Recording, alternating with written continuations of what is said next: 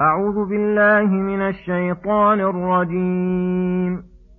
لا يستوي القاعدون من المؤمنين غير أولي الضرر والمجاهدون في سبيل الله بأموالهم وأنفسهم فضل الله المجاهدين بأموالهم وأنفسهم على القاعدين درجة وكلا وعد الله الحسنى وفضل الله المجاهدين على القاعدين أجرا عظيما درجات منه ومغفرة ورحمة وكان الله غفورا رحيما.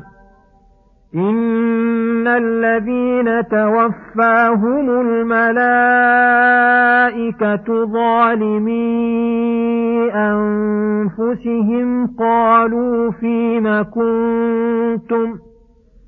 قالوا فيم كنتم قالوا كنا مستضعفين في الأرض. قالوا ألم تكن أرض الله واسعة فتهاجروا فيها؟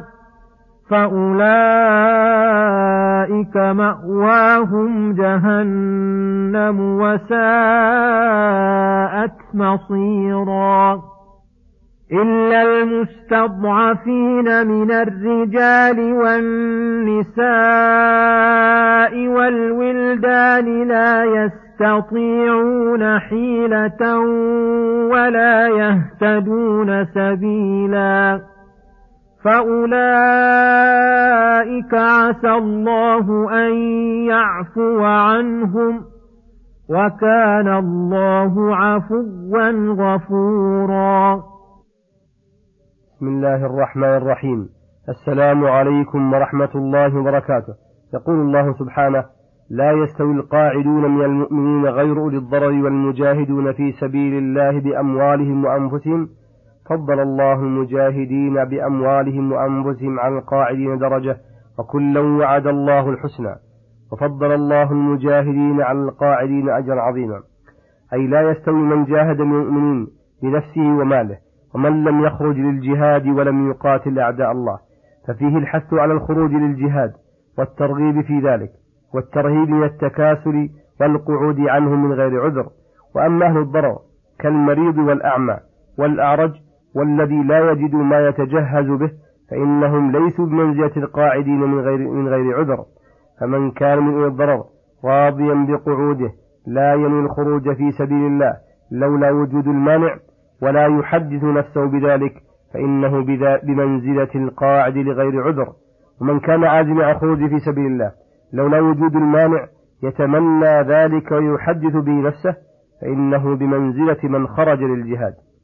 لأن النية الجازمة إذا اقترن بها مقدورها من القول أو الفعل ينزل صاحبها منزلة الفاعل ثم صرح تعالى بتفضيل المجاهدين على القاعدين بالدرجة أي الرفعة وهذا تفضيل على وجه الإجمال.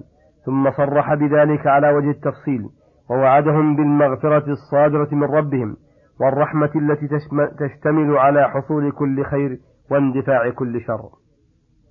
والدرجات التي فصلها النبي صلى الله عليه وسلم بالحديث الثابت عنه في الصحيحين أن في الجنة مئة درجة ما بين كل درجتين كما بين السماء والأرض أعدها الله للمجاهدين في سبيله. وهذا الثواب الذي رتبه الله على الجهاد نظير الذي في سورة الصف في قوله يا أيها الذين آمنوا هل أدلكم على تجارة تنجيكم من عذاب أليم؟ تؤمنون بالله ورسوله وتجاهدون في سبيل الله بأموالكم وأنفسكم ذلكم خير لكم إن كنتم تعلمون. يغفر لكم ذنوبكم ويدخلكم جنات تجري من تحتها الأنهار ومساكن طيبة في جنات عدن. ذلك الفوز العظيم إلى آخر السورة. وتأمل حسن هذا الانتقال من حالة إلى أعلى منها. فإنه نفى التسوية أولا بين المجاهد وغيره ثم صرح بتفضيل المجاهد على القاعد بدرجة. ثم انتقل إلى تفضيله بالمغفرة والرحمة والدرجات. وهذا انتقال من حالة إلى أعلى منها عند التفضيل والمدح أو النزول من حالة إلى ما دونها عند القدح والذم أحسن لفظا وأوقع في النفس. وكذلك إذا فضل تعالى شيئا على شيء وكل منهما له فضل احترز بذكر الفضل الجامع الأمرين لئلا يتوهم أحد ذم المفضل عليه كما قال هنا فكلا وعد الله الحسنى. وكما قال تعالى في الآيات المذكورة في الصف في قوله وبشر المؤمنين. وكما في قوله تعالى لا يستوي منكم من أنفق من قبل الفتح وقاتل أي ممن لم يكن كذلك. ثم قال فكلا وعد الله الحسنى.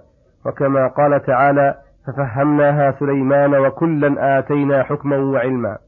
فينبغي لمن يبحث في التفضيل بين الأشخاص والطوائف والأعمال أن يفطن أن يفطن لهذه النكتة. وكذلك لو تكلم في ذم الأشخاص والمقالات ذكر ما تجتمع فيه عند تفضيل بعضها على بعض لئلا يتوهم أن المفضل قد حصل له الكمال. كما إذا قيل النصارى خير من المجوس فليقل مع ذلك وكل منهما كافر. والقتل أشنع من الزنا وكل منهما معصية كبيرة حرمها الله ورسوله وزجر عنها. ولما وعد المجاهدين بالمغفرة والرحمة الصادرين عن اسميه الكريمين الغفور الرحيم ختم هذا هذه الآية بهما فقال وكان الله غفورا رحيما ثم يقول سبحانه إن الذين توفاهم الملائكة ظالمي أنفسهم قالوا فيم كنتم؟ قالوا كنا مستضعفين في الأرض الآيات.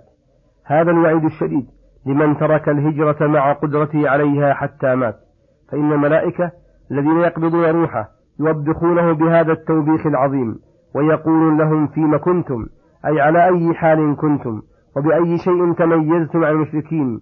بل كثرتم سوادهم وربما ظاهرتموهم على المؤمنين وفاتكم الخير الكثير والجهاد مع رسوله والكون مع المسلمين ومعاونتهم على أعدائهم. قالوا كنا مستضعفين في الأرض أي ضعفاء مقهورين مظلومين ليس لنا قدرة على الهجرة وهم غير صادقين في ذلك لأن الله وبخهم وتوعدهم ولا يكلف الله نفسا إلا وسعها. واستثنى المستضعفين حقيقة. ولهذا قالت لهم الملائكة ألم تكن أرض الله واسعة فتهاجروا فيها؟ وهذا استفهام تقرير أي قد تقرر عند كل أحد أن أرض الله واسعة. فحيثما كان العبد في محل لا يتمكن فيه من إظهار دينه فإن له متسعا وفسحة من أرض يتمكن فيها من عبادة الله كما قال تعالى يا عبادي الذين يا عبادي يا عبادي الذين آمنوا إن أرضي واسعة فإياي فاعبدون. قال الله عن هؤلاء الذين لا عذر لهم فأولئك مأواهم جهنم وساءت مصيرا. وهذا كما تقدم فيه ذكر بيان السبب الموجب فقد يترتب عليه مقتضاه مع اجتماع شروطه وانتفاء موانعه. فقد قد يمنع من ذلك مانع وفي الآية دليل على أن الهجرة من أكبر الواجبات وتركها من المحرمات بل من أكبر الكبائر.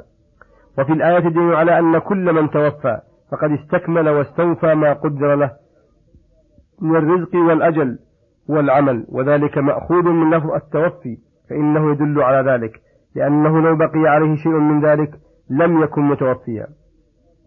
وفيه الإيمان بالملائكة ومدحهم. لأن الله ساق ذلك الخطاب لهم على وجه التقرير والاستحسان منهم وموافقته لمحله ثم استثنى المستضعفين على الحقيقة الذين لا قدرة لهم على الهجرة بوجه من الوجوه فقال ولا يهتدون سبيلا. فهؤلاء قال الله فيهم فأولئك عسى الله أن يعفو عنهم وكان الله عفوا غفورا. وعسى ونحوها واجب وقوع واجب وقوعها من الله تعالى بمقتضى كرمه وإحسانه. وفي الترجية بالثواب لمن عمل بعض الأعمال فائدة وهو أنه قد لا يوفيه حق توفيته ولا يعمله على الوجه اللائق الذي ينبغي بل يكون مقصرا فلا يستحق ذلك الثواب والله أعلم. وفي الآية الكريمة دليل على أن من عجز عن المأمور من واجب وغيره فإنه معذور كما قال تعالى في العاجزين عن الجهاد ليس على الأعمى حرج ولا على الأعرج حرج ولا على المريض حرج. وقال في عموم الأوامر فاتقوا الله ما استطعتم. فقال النبي صلى الله عليه وسلم إذا أمرتكم بأمر فأتوا ما استطعتم. ولكن لا يعذر الإنسان إلا إذا بذل جهده وإن سدت عليه أبواب الحيل لقوله لا يستطيعون حيلة. وفي الآية تنبيه على أن الدليل في الحج والعمرة ونحوهما مما يحتاج إلى سفر من شروط الاستطاعة. وصلى الله وسلم على نبينا محمد وعلى آله وصحبه أجمعين. وإلى الحلقة القادمة غدا إن شاء الله. والسلام عليكم ورحمة الله وبركاته.